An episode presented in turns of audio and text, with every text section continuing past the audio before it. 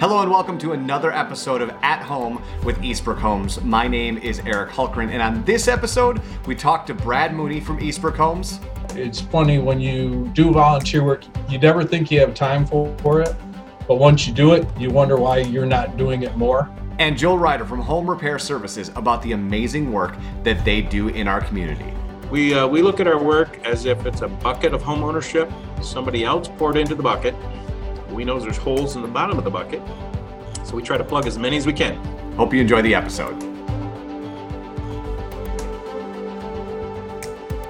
And my guest today from Eastbrook Homes, Brad Mooney, and from Home Repair Services, Joel Ryder. Joel, Brad, welcome, gentlemen. Thanks for having us. So, Joel, I want to start with you, because if people are watching this episode of the Eastbrook Homes podcast and they're not really sure what Home Repair Services is or what it does, can you walk us through what it is and what it does? Absolutely. So we're a nonprofit. We've been around for a little over 40 years, 41 to be exact. And we were started really as an answer to the phone call for folks that were in houses that they couldn't quite afford to keep up on the maintenance. And so maybe someone would wake up in a January morning and the furnace wouldn't kick on. And so there's an opportunity for somebody to respond to that call and say, we're here to help and make sure you got a warm house to live in. So we still operate a repair program, which is quite robust. We have six folks on the road every day making repairs throughout Kent County.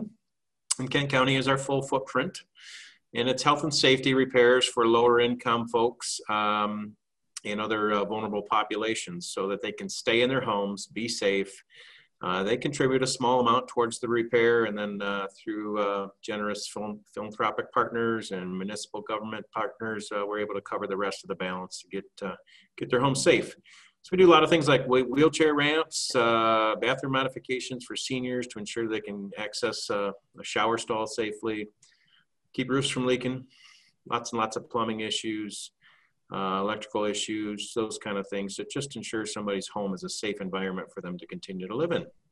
And the other side of our work is to help people to do it themselves. So we have a full suite of programs that are targeted at anybody who's interested in learning a new skill. It's, how to drywall, how to do ceramic tile in the home, how to hang kitchen cabinets, install flooring, things like that. We do a kitchen remodeling program, which is geared to not do it for people, but to do it alongside them, to provide the coaching and the support and access to low-cost materials so they can remodel their kitchens. We do a home inspection program that's absolutely free. We provide an opportunity for a homeowner to walk through their home with our professional to help spot things that maybe they've overlooked or just not aware of. And then finally, our last program in that area is to support people with financial education, how to budget, how to understand credit scores, how to get the right homeowner insurance, that kind of thing. And then if somebody runs stuck and gets a little behind on their mortgage or property taxes, we have counselors who will help them avoid the spiral of foreclosure. So we look at our work as if it's a bucket of home ownership. Somebody else poured into the bucket. We know there's holes in the bottom of the bucket, so we try to plug as many as we can, whether it's teaching or coming alongside with a low-cost repair, that kind of thing. We want to keep as many of these homeowners throughout Kent County in their homes, because it's often the diversity we find in our homeownership ranks. So we want to ensure that we're an equitable place to live. Brad, obviously, the last time you and I spoke, we were talking about rising lumber costs. And so you on this episode, can you explain your connection to this organization and kind of how you got involved? Well, we put together a team, we were contacted and, as Joel explained, they have a need for building ramps. So we've built a number of ramps over the years, sometimes repairing porches. And really, as we've been involved, it's just help people to get in and out of their homes. I've been amazed over the years how many people are trapped in their homes. They don't even have the opportunity to get outside and see the sunshine. And I remember one lady specifically that was just so grateful. And it really was to feel the sun on her face. So she was able to get outside. Wow. So Joel, how do you land at Home Repair Services? Like, what is your story to get you to this point? So I personally spent 22 years in the home construction business on the for-profit side, did modular housing, transitioned out of that and got into senior living. where I would, talk to folks about moving away from their single family residence into a community of sorts. And I did that for 5 years. And then I came here, and this really combined both of those activities of having, some knowledge of construction and running repair crews. And then also meeting the needs of seniors. 60% of our clients in terms of our repair support are over the age of 60. So it just kind of combined a lot of my background. I've been a donor to this organization for many years personally, and so I was aware of it, and it just felt like a great fit. And to combine purpose and paycheck, pretty rare. Absolutely, yes. And the goal, I think, for most of us, right, is to figure out how to get those two, that Venn diagram, to get a little bit closer. So, Joel, it goes without saying, we're in a global pandemic, which has changed everything. So what has it been like for your organization, both on the home repair side, so you're going into people's houses to fix things, and we're heading into a season where the furnaces and leaks and sort of things are going to manifest. And then the second question would be, what's the class look like at this point? Are you doing them virtually? How does that work? So we are an essential organization, responding again to those critical and emergent health and safety concerns for someone's home. So we've stayed open throughout the pandemic. We've been able to keep the crews going, and our subcontractors have been great as well. The phones did die down quite a bit in March and April as people were just hunkering in a little bit and waiting to see how this was going to play out. But at some point, homeowners are having a scale where what's the greater need, what's the greater urgency, making sure my roof doesn't leak and having somebody come onto the property, or staying in my bubble. And so a lot of folks have said, gee, that's the greater risk. And we're taking great precautions when we call to schedule an appointment for somebody. They're gonna know that our team has had a health check that morning, and they're gonna know that we're not running temperatures and feeling sick and having symptoms. And then we ask the same of our homeowners. So don't invite us into your home if you've had symptoms or running a temperature, that kind of thing. And then we do great precautions relative to social distancing, mask wearing, PPE, making sure one of the things we've had to say to homeowners is, oftentimes when we've come and worked on your bathroom, for instance, maybe you've joined us in the bathroom to kind of watch what's going on and be over our shoulder of our worker. And we just have to say, that's not something we can do at this time. We'll show you afterward. When we're done, you can walk in, we'll be distanced apart, and we'll share exactly what we did and how we did it and that kind of thing. So it's worked quite well. And again, folks are in a position where there's just some things that they can't let go too long without that becoming the greater risk to their personal health than COVID. As far as the workshops, that's the one thing I can say today that we've had to pause, and it's still on pause, is to bring people into our building. We hate to do it, but it's just for the safety of all involved. We pivoted to virtual classes for our financial education, and that's gone really well.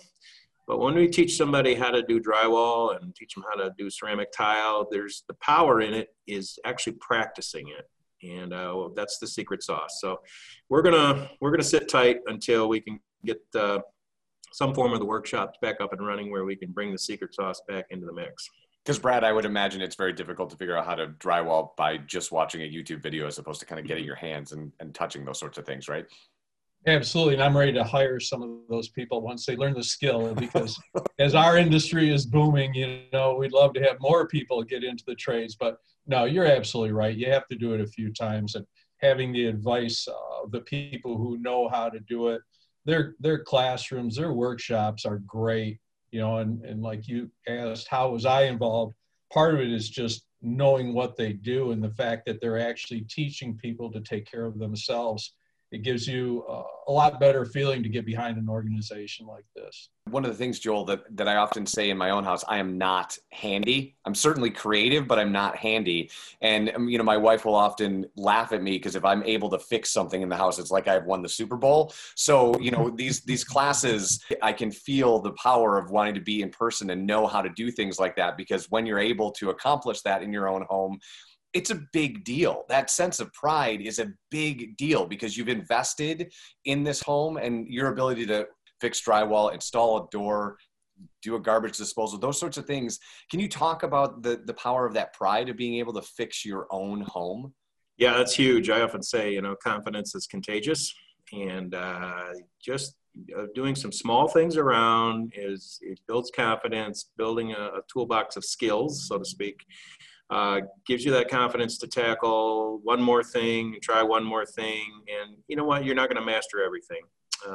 When we teach workshops after 2 hours, we're saying to people, you know, that does not mean you're going to go in and rewire your electrical panel. But if we can teach you to change a switch out, yeah, that's a good start. And again, it's that level of going, you know, this wasn't as bad as I thought. I've got some aptitude here.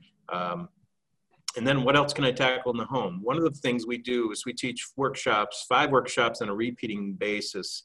So it's basic electrical, basic drywall, basic plumbing repair, and then we do kitchen cabinet installation, and we do ceramic tile. Those 5 courses or workshops were selected because those feed into remodeling your kitchen. If you do those 5 workshops, there's a good chance you'll be a graduate and move on to our Remodeling Together program. And we picked kitchens very intentionally. If somebody remodels their kitchen and pulls it off well, they're going to probably walk away from that and go, there's not much else left in my house that I won't feel confident to at least explore trying. Why can't I do a bathroom? It's still some of the same plumbing skills I've learned, and I probably do ceramic tile in there as well. And I might deal with some drywall repair and moving some outlets or adding outlets. So these are all things that become not only contagious, but are skills that are transferable within the footprint of their home. Why pay a professional to come out and do very simple things? First of all, there's great demand for those folks. So even getting them their home is hard. And then saves you a lot of money. And then, you know, you just never know where that one little repair might take you moving forward. Well, and that's my next question, Joel, and to you, Brad, as well, is because, you know, what you guys are doing with this organization is amazing. And then there's this, you just sort of hit on it a second ago. Then there's this also this thing out in the water of these skilled trades, and there's just not enough people interested in working with their hands. And so I'm wondering to you two, you know, is there a tentacle of that with Home Repair Services where maybe people kind of get that spark of insight where they start with a class and they go, this is, plumbing is my thing. Like, I didn't know plumbing was my thing, but now, like, how do I do more plumbing? We have had folks that, you know, and you don't have to be a homeowner to take our workshops. You can be somebody who says, that's going to be me one day. And so we can get some young people involved, and yeah, they sense like, my mind thinks this way and works this way, and I can see it, and it's, and it all comes together, and then they take it to the next level. So they might explore Grand Rapids Community College, or other trades organizations that can give them the more formal training that they need if they're going to apply it on a trades basis.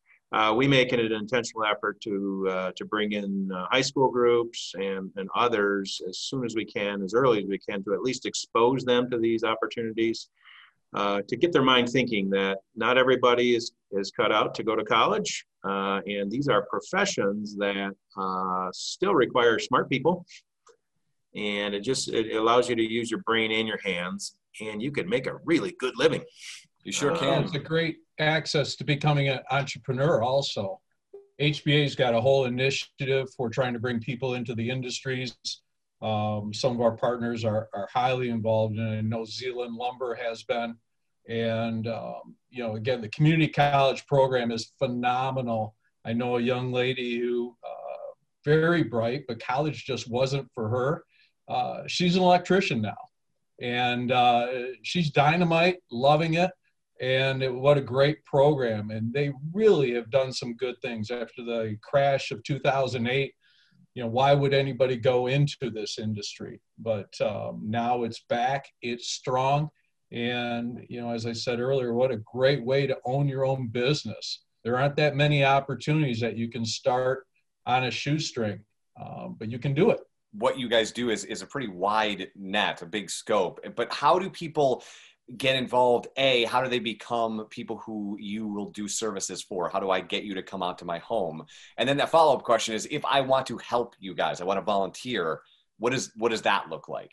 As far as our repair program, that is income restricted. So the best way to research that is, first of all, be a homeowner in Kent County. We get a lot of interest outside of Kent County because people find us on the web and they go, this is amazing. But there really is only one Home Repair Services, and it is restricted to Kent County, Michigan. There can be only there needs to be more of us. There needs to be more of us, but there's not. So if you're a homeowner in Kent County, go to our website. We have an income table, guidelines on there, and you can quickly find where you fall and if you qualify. Yeah, it's pretty simple to get registered with us, and once you're registered, you're good for a whole year, and so any repairs that come along during that year, you can just give us a call. As far as the self-help programs, as I mentioned, those are a little different. Those are open to any income level. We do still focus on Kent County primarily for those, and really there's no cost involved. You just need to have the dream and desire to improve your skills first, and then your house second. And we make that available to anybody. And again, the best way to do that is access it via the website or find us on Facebook, and you'll learn quite a bit right then and there. As far as volunteering, you know, we're a unique organization that we try to find opportunities from low skills to high skills. So, you know, Eastbrook is a high school group, and we appreciate their ability to build ramps for us. And we do work with corporate groups who say, hey, we'd love to send you 6 volunteers. What would you do with them? We probably would have them involved in building a wheelchair ramp. Or we've got a cabinet shop here where we manufacture kitchen cabinets for those homeowners that are trying to get kitchens done and trying to do it on a reasonable budget. So that's another way that we can get corporate folks involved. And then we have regular volunteers who say, you know what, I want to go into someone's home and help them make the home a little better than it was and have that interaction with a client. So these are folks who have some skills maybe in electrical or plumbing or general carpentry, and say just make themselves regularly available to us. So I think we have a little bit of something for everybody. And that's one of the unique things about, I think, West Michigan is we have corporate partners like Eastbrook who not only say, how can we help financially, but say, how do we help you with some bodies and get more work done and make sure that our folks get a chance to interact with the clients so they see the value in that. This time of year, you know, if people are homeowners and we're going from summer to fall, and then we have that like fake fall, early summer is back, then winter shows up. What sort of things should people be on the lookout for? Well, definitely if it appears unsafe, I mean, there's always rotting that happens over the years, and whether the right materials were used the first time or not, that would be number one. But, you know, like I said, a lot of our involvement is just when people, due to health issues, are housebound. And even though we've all just experienced some of that with the pandemic, you know, it's one thing to when you can get out of their house, another when you just plain can't.